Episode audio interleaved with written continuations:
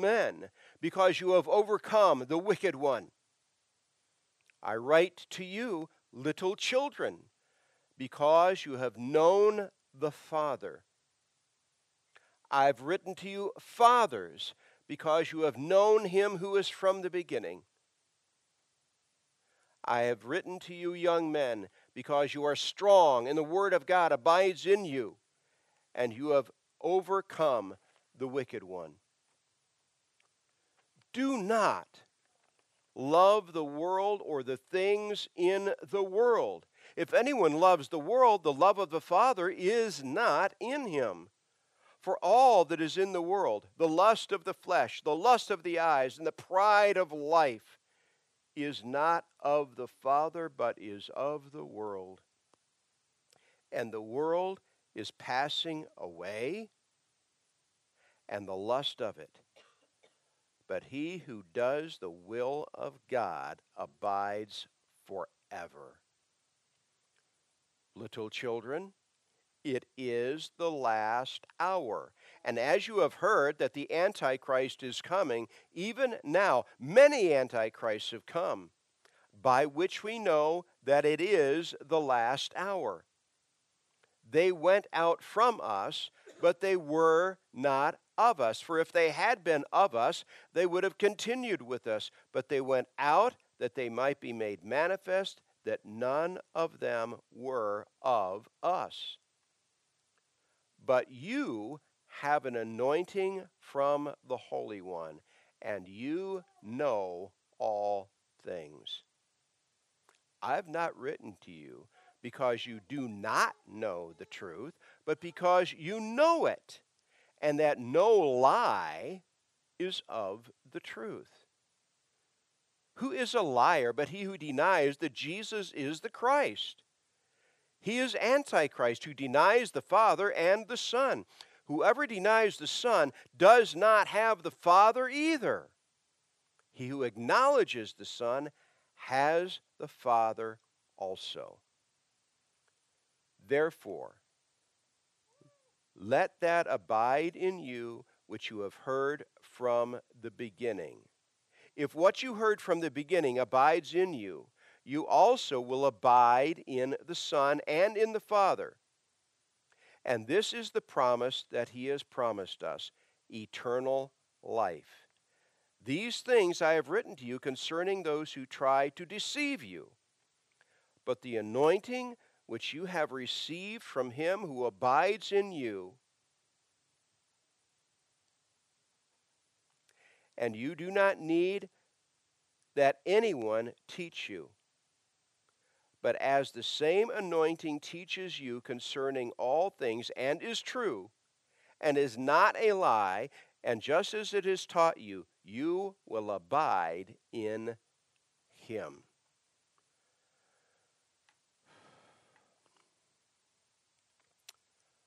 We live in a hostile environment.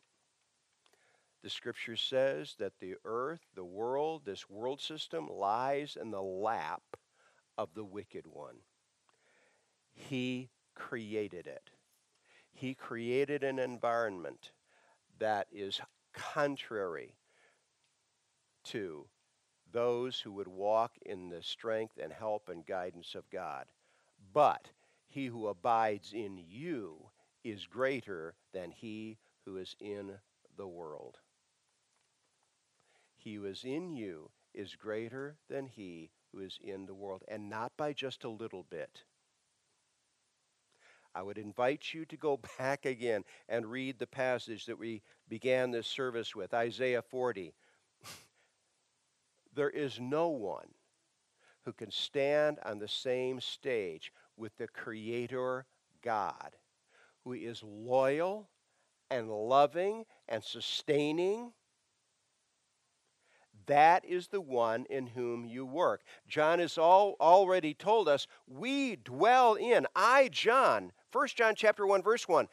Let me declare again to you, those who have already read my gospel, In the beginning was the Word. In the beginning, in the beginning, in the beginning was the Word, and the Word was with God, and the Word was God, and the Word became flesh and tabernacle, dwelt among us, and we be we, I and the other apostles and many other companions, beheld his glory. Glory if the only begotten of the Father, full of grace and truth. So I, John, can tell you what I saw with my eyes, and again, 1 John chapter 1, what I saw with my eyes, what I heard with my ears, what my hands have handled concerning the word of life. What does authentic life, drawn from the eternal presence of the eternal God, look like? I saw it walking before me for three plus years. And I was ushered into it. I have been granted by the grace of my Lord Jesus Christ and his Father and God the, by the incitement of God the Holy Spirit, I have been drawn into that same provision for my earthly walk I, in this hostile environment that I saw Jesus of Nazareth walk in. And what hindered him? Nothing. Nothing. No one could stand before him and defeat him at all. His human enemies who sought to trip him up always ran away in full defeat.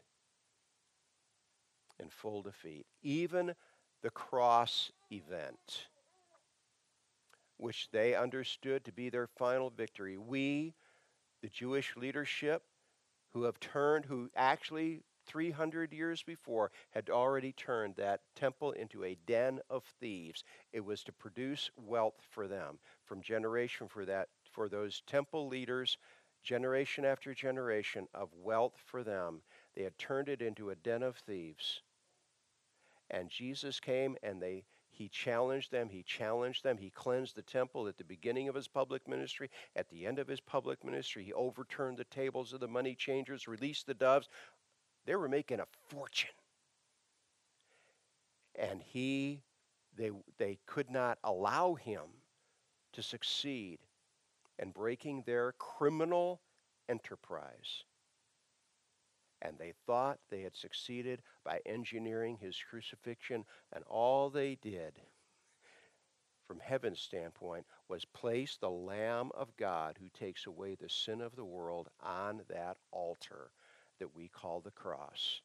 And while on that altar, he accepted the judgment that was due to the entire human race for an eternity.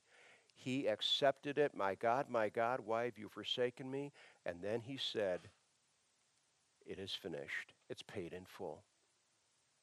Father, into your hands I dismiss my spirit.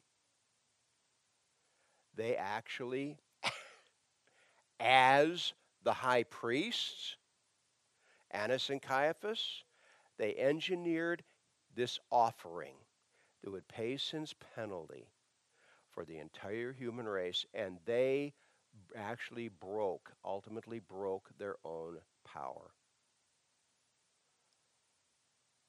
And so we have the example of our Lord Jesus Christ accepting what looked, and all of his dis- apostles hid. They fled.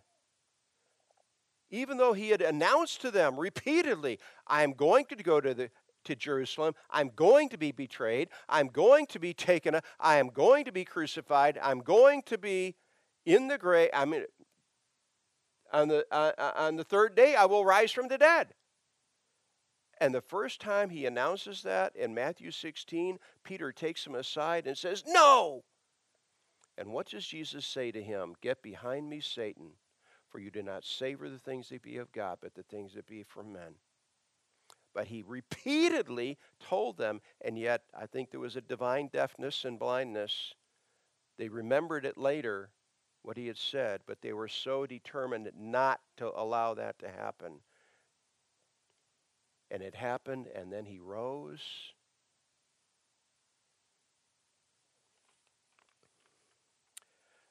And they entered into the joy of their Lord. 1 John chapter 1.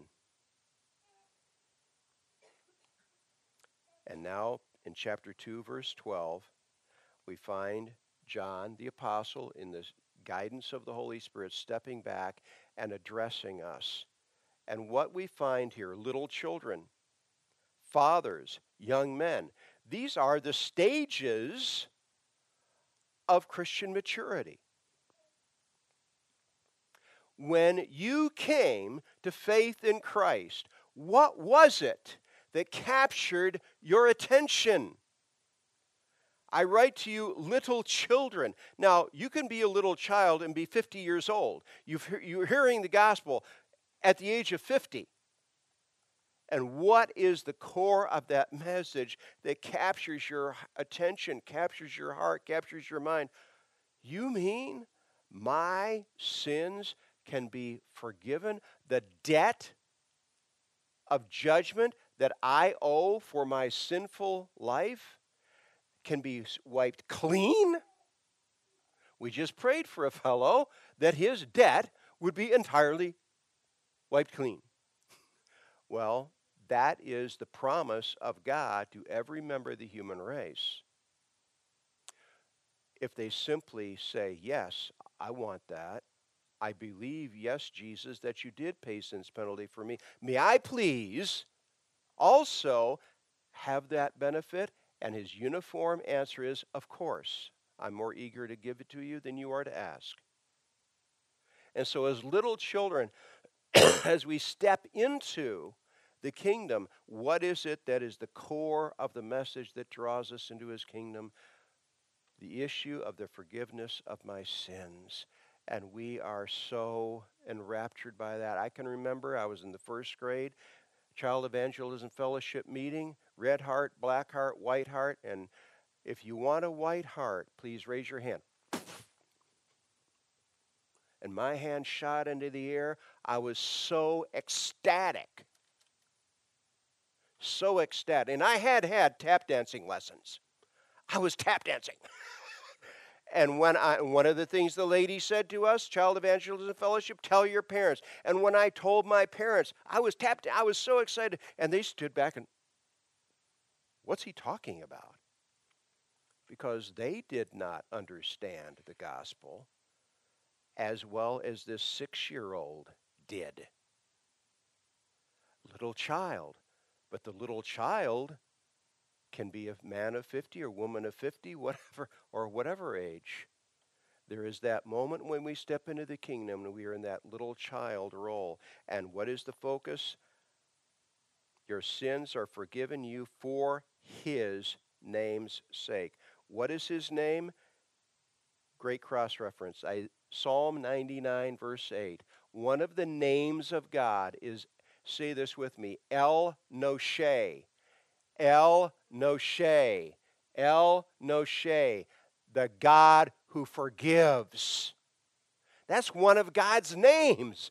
That's his reputation, the God who forgives. El Noshe. He has forgiven you for his name's sake. That is one of his names. As you grow in your walk with, if you are authentically discipled, and by the way, and I love what, as, we're going to get into the passage, who, is, who has the, the real responsibility for your growth in Christ, for you going through the process and becoming a mature Christian? You do. Notice as, we're, as we get into this passage, what is he going to say? You have a Bible. Now, in the first century, a lot of people didn't because they couldn't afford one, but they went to the local congreg- meeting of the congregation and the scripture was read publicly. And of course, people, as they were able, they took notes. But you know, papyrus and all that, that costs money. It was only the very wealthy that had books, that had scrolls but they would sit and listen. So I wasn't bothered by reading you an extended passage because that was the standard format in the early church. They got the word by listening at the public meeting. And they went home in the meeting, and then as they went home, Lord, please enable me to walk in your word. And they would meditate on what they had heard. And as they went from child loving, reveling in their forgiveness, they also came to understand, as John has already laid out to us in the first chapter, we have been welcomed into the presence of the eternal God, the joy of dwelling in his presence here and now. Fathers, fathers, I write to you, fathers, because you have known him who is from the beginning. Who am I?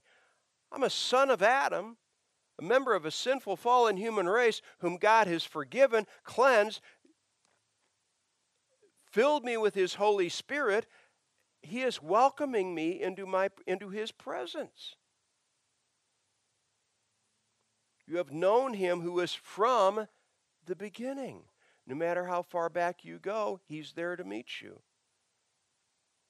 I write to you, young men, because you have overcome the wicked one. And of course, as you welcome the gospel, as you are cleansed, as you step into relationship with God, you discover more and more and more as you pursue Christ the hostility of your surroundings. Not just from people, but from Satan himself and you have to do what the Holy Spirit lays before you in Ephesians chapter 6. You have to learn about the whole armor of God and how to put on it, put it on, and how to make use of that helmet of salvation, that outlook that I am I'm going to step into ultimate deliverance. You need to learn how to use that sword of the Spirit and that shield. And walk in with the sandals of the gospel and tying up the loose ends, the, your garments, so that the enemy can't grab hold of something. You need to learn how to do all that. And so you learn, and yes, it's difficult. Yes, you will be bruised. Yes, you will have to fight, but you, there is a spiritual warfare.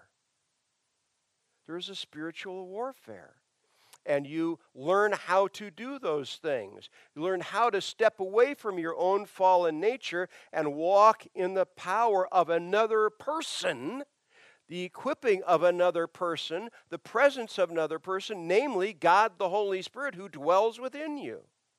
That's a learned thing. And you have to unlearn your old method of life at the same time that you're learning a new method format of life. And so I write to you, fathers, who have known him who is from the beginning. What an incredible place to live. I can dwell right now and enjoy the presence of the eternal God, in whose presence there is joy evermore. But I also am about the business of being a warrior. About the business of being a warrior. I write to you, little children, because you have known the Father. Put yourself, picture yourself in, in this way. You're a small child of a poverty stricken family. You may even be an orphan. And you're sitting at the side of a dirt road with a tin cup. You are a beggar. and someone walks by who is dressed in glorious, glorious clothing, maybe with ten people attending him or her, and instead of just dropping a coin in your cup, they walk up to you and say, You belong to me. And they pick you up in their arms and carry you home to their estate, have the servants bathe you, clothe you in fine clothes, and sit you at the dinner table and then declare to you, tomorrow I'm taking you to the courthouse and I am going to adopt you. I am going to adopt you. I will be your father. I will be your father. I will take your nurture, your care, as my responsibility. And so, this small child, first, my sins are forgiven. I have a father. I'm not an orphan in this world. I'm not left to myself. I've been picked up. I've been adopted. I've been de- I will, I'm declared an heir, a son, an heir of this generous, merciful person's estate? How do I go from a beggar at the sturdy beggar at the side of the road to that? Because that is what your God is like. And he has welcomed you as your father. I have written to you, fathers. Again, because you have known him who is from the beginning. You, did you hear me the first time? Well, I'm saying it again. You've known him who is from the beginning. I've written to you, young men, because you are strong and the word of God abides in you, and you have overcome the wicked one. You've de- defeated Satan. You've defeated Satan.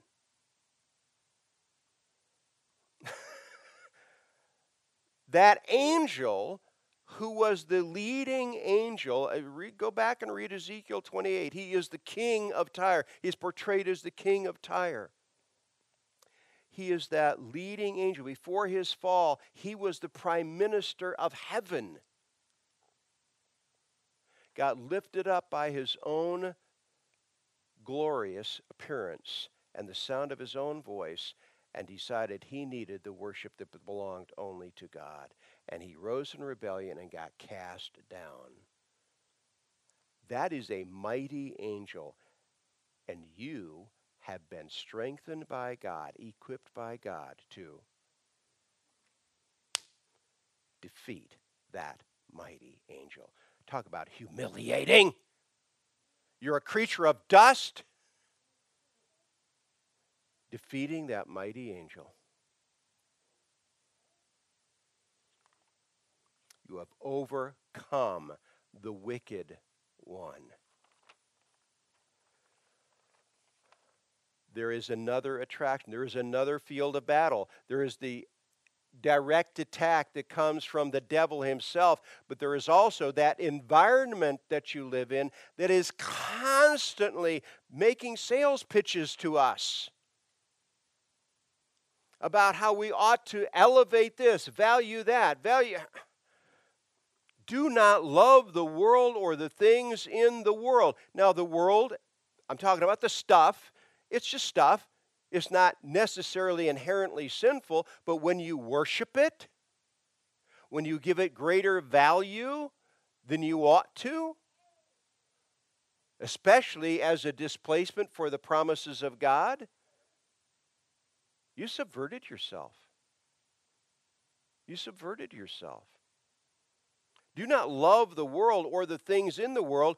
If anyone loves the world, the love of the Father is not in him. You can't simultaneously love and value the Father and the world system. They're in contradiction to each other. And the world, the, the gifts of the world, by the way, just weigh you down and hinder you. For all that is in the world, the lust of the flesh, that which is which you would do to satisfy the flesh, whether sexually or by food or whatever. The lust of the eyes. I tell you what, folks. I would love to have a 1948 Chevy pickup. I just love 1948 Chevy. They are just so gorgeous. I've always wanted to They're gorgeous. But you know what? The day is coming, they're all going to fall to rust. they aren't a suitable, there's no suitable comparison between a 1948 Chevy pickup and the gifts of God that He will grant to us in His eternal realm.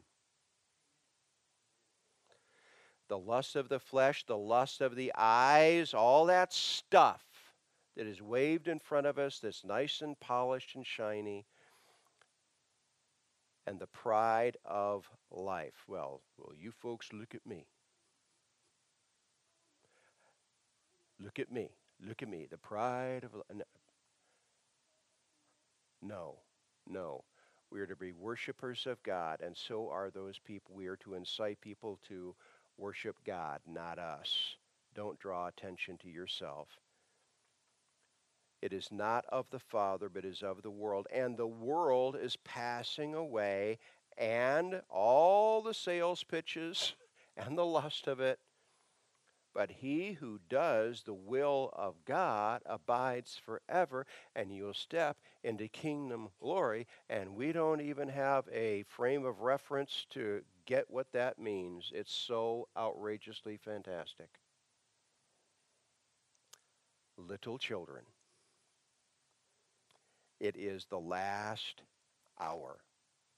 Now, one of the great understandings we are to have about the Christian walk is that every generation, from the time of Jesus' resurrection until whenever Jesus does yank us out of here, has had the right to understand that Jesus could yank us out of here at any moment. By the way, that is extremely helpful to us in our walk in this hostile world why would I want to lay hold of stuff I'm going to be pulled away from at any moment?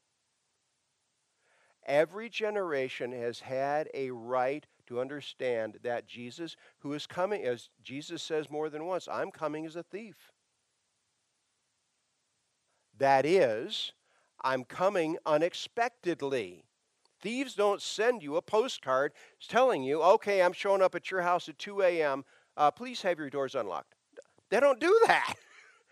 They come when you think you are least expecting it, when you're not watching. And Jesus says, I'm going to come when there is no reason to expect me at that moment. At that moment, I will be coming.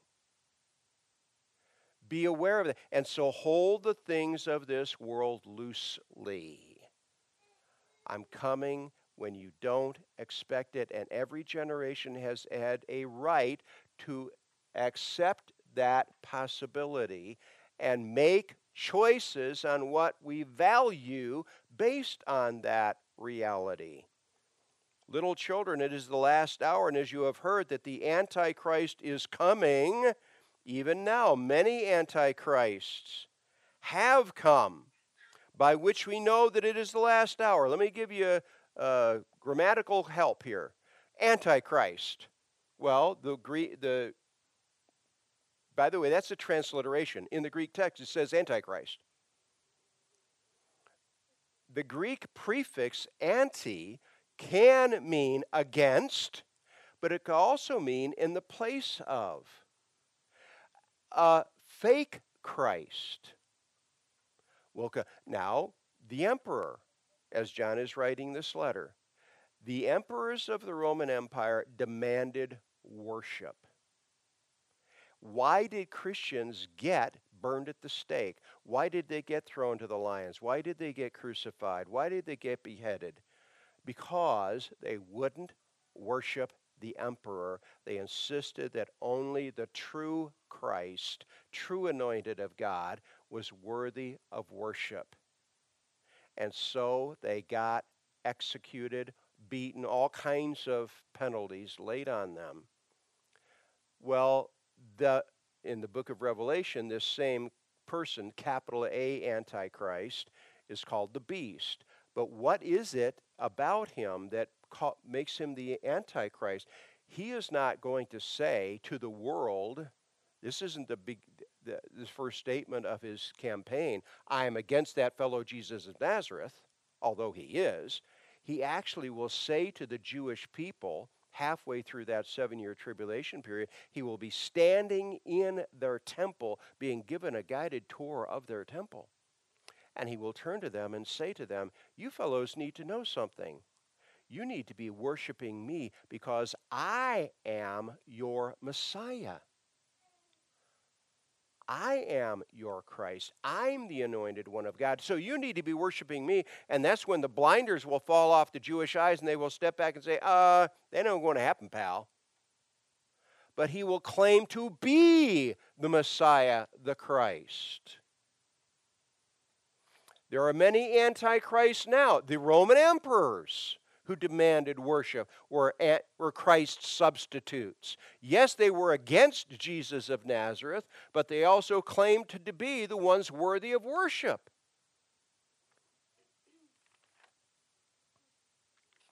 Even now, many antichrists have come, by which we know that it is the last hour. This is what we would expect to see of an environment that will bring forward the capital A Antichrist they went out from us. Now he's talking about their congregations. And there was more than one congregation that read this that had this letter read to them. They went out from us. They were not of us, for if they had been of us, they would have continued with us. What's he saying? People have departed from your congregation. They came in saying a certain thing about themselves, and as they dwelled in the congregation, as, as they were welcomed and so forth, and maybe had significant roles, over the course of time, they started expressing doubt, conflicting worldviews from what is from God's Word. And they disclosed, and they went out for because you properly wouldn't put up with it, they went out from you. They left, they departed.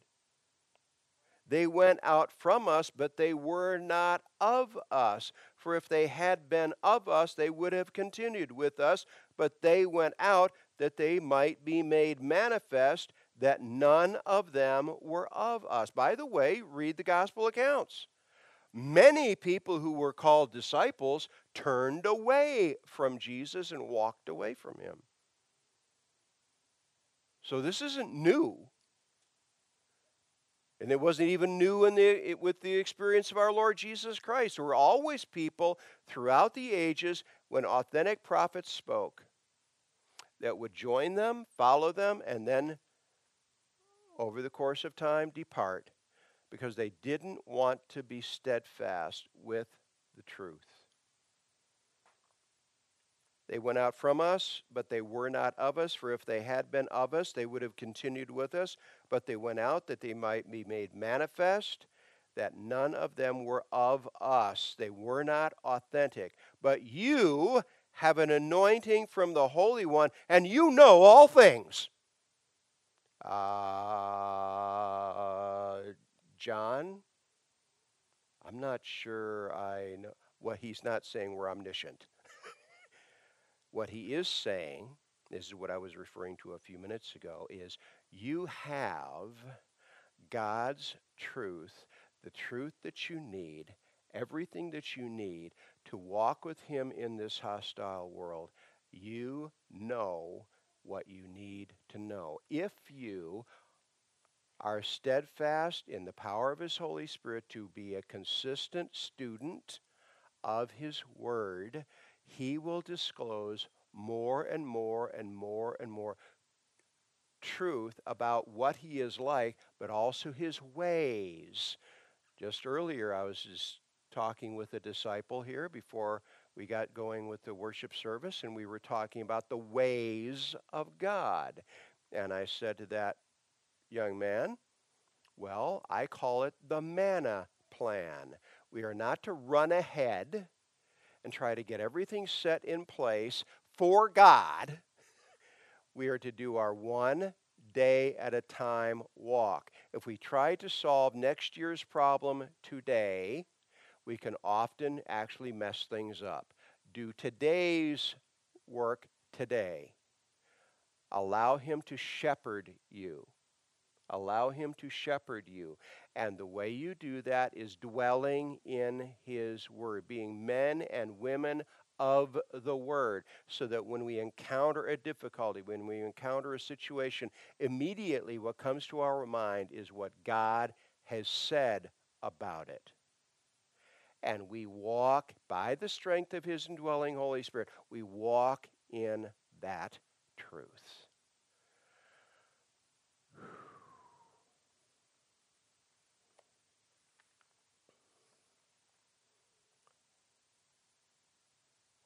I have not written to you because you do not know the truth, but because you know it, and that no lie is of the truth. Who is a liar but he who denies that Jesus is the Christ, the Messiah? He is Antichrist, who de- denies the Father and the Son. He denies what, in fact, the Hebrew prophets had indicated to us we could expect. Who denies the Father and the Son. Oh, well, I don't have to worship Jesus. I can worship God without worshiping Jesus. No, you can't.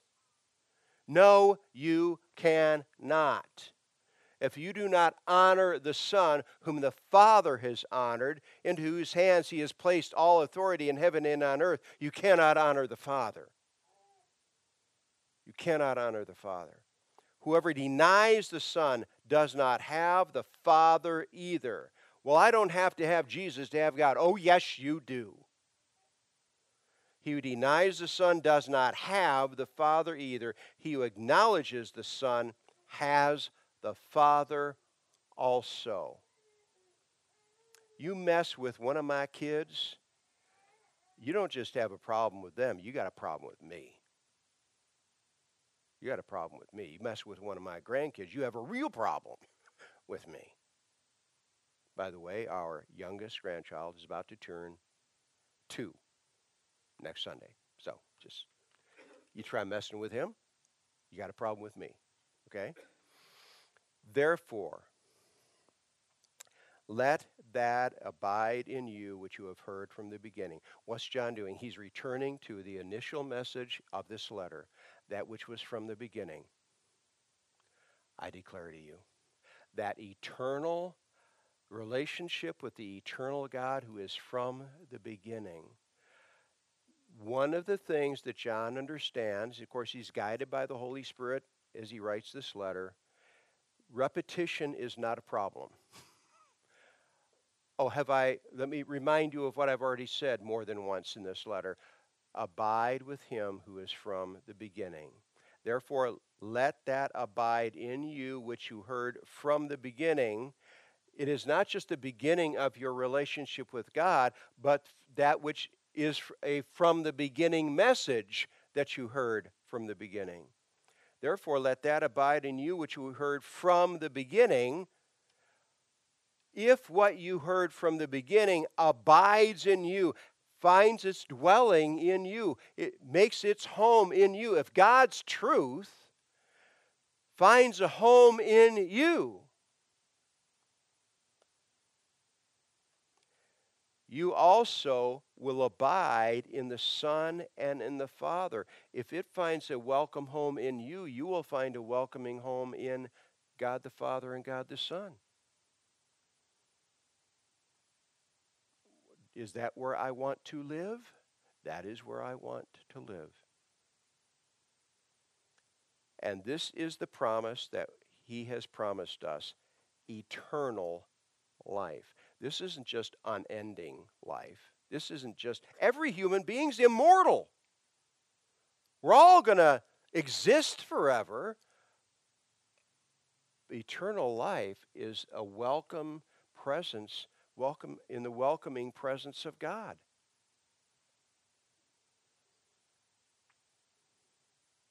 This is the promise that He has promised us eternal life, a welcome in his presence.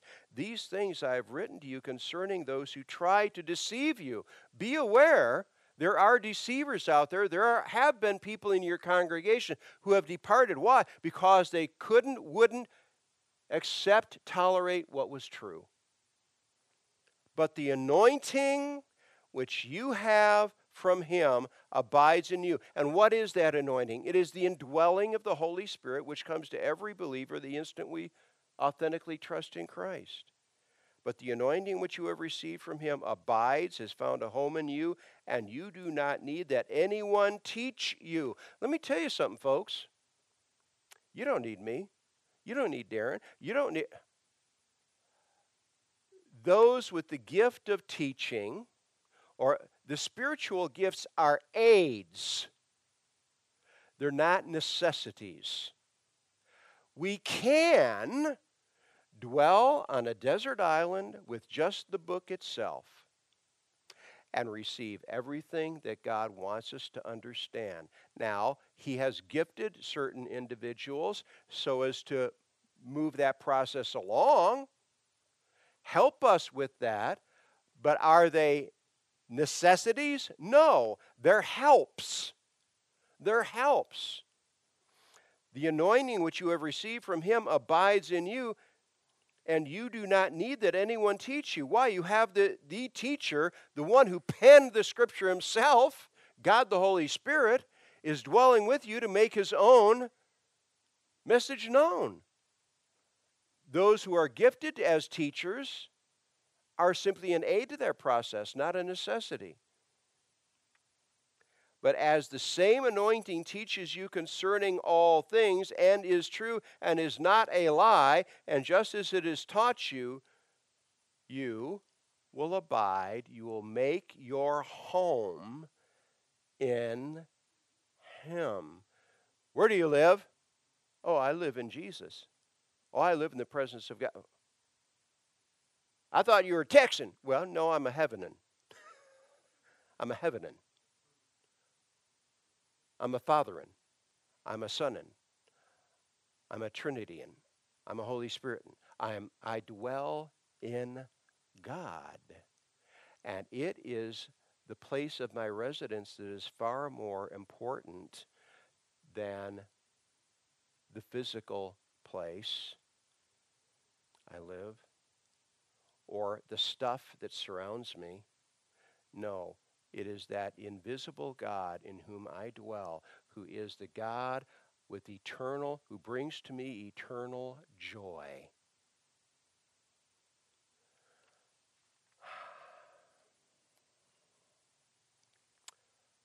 Go home. Open the book and say, Author, would you please speak to me through your word and give me accurate, authentic understanding of your message so that I may dwell in it, walk in it, and experience the joy of it? Let's pray together. Our Father, our Father, what does it say in the passage? Little children, He's your Father. He's your Father. Our Father, always attentive to our prayers and our needs. We ask you that this week we will be men and women of the Word of the Holy Spirit, that we will deliberately take the time to sit at your feet, to be instructed by you, that we may walk truly with an understanding that our sins are forgiven. You are our Father. We are equipped. We have every weapon of battle necessary to defeat the enemy, and we dwell in the Father, the one who is from eternity. And we have a right and an expectation of joy in your presence. In your name, Shepherd Jesus, we pray. Amen.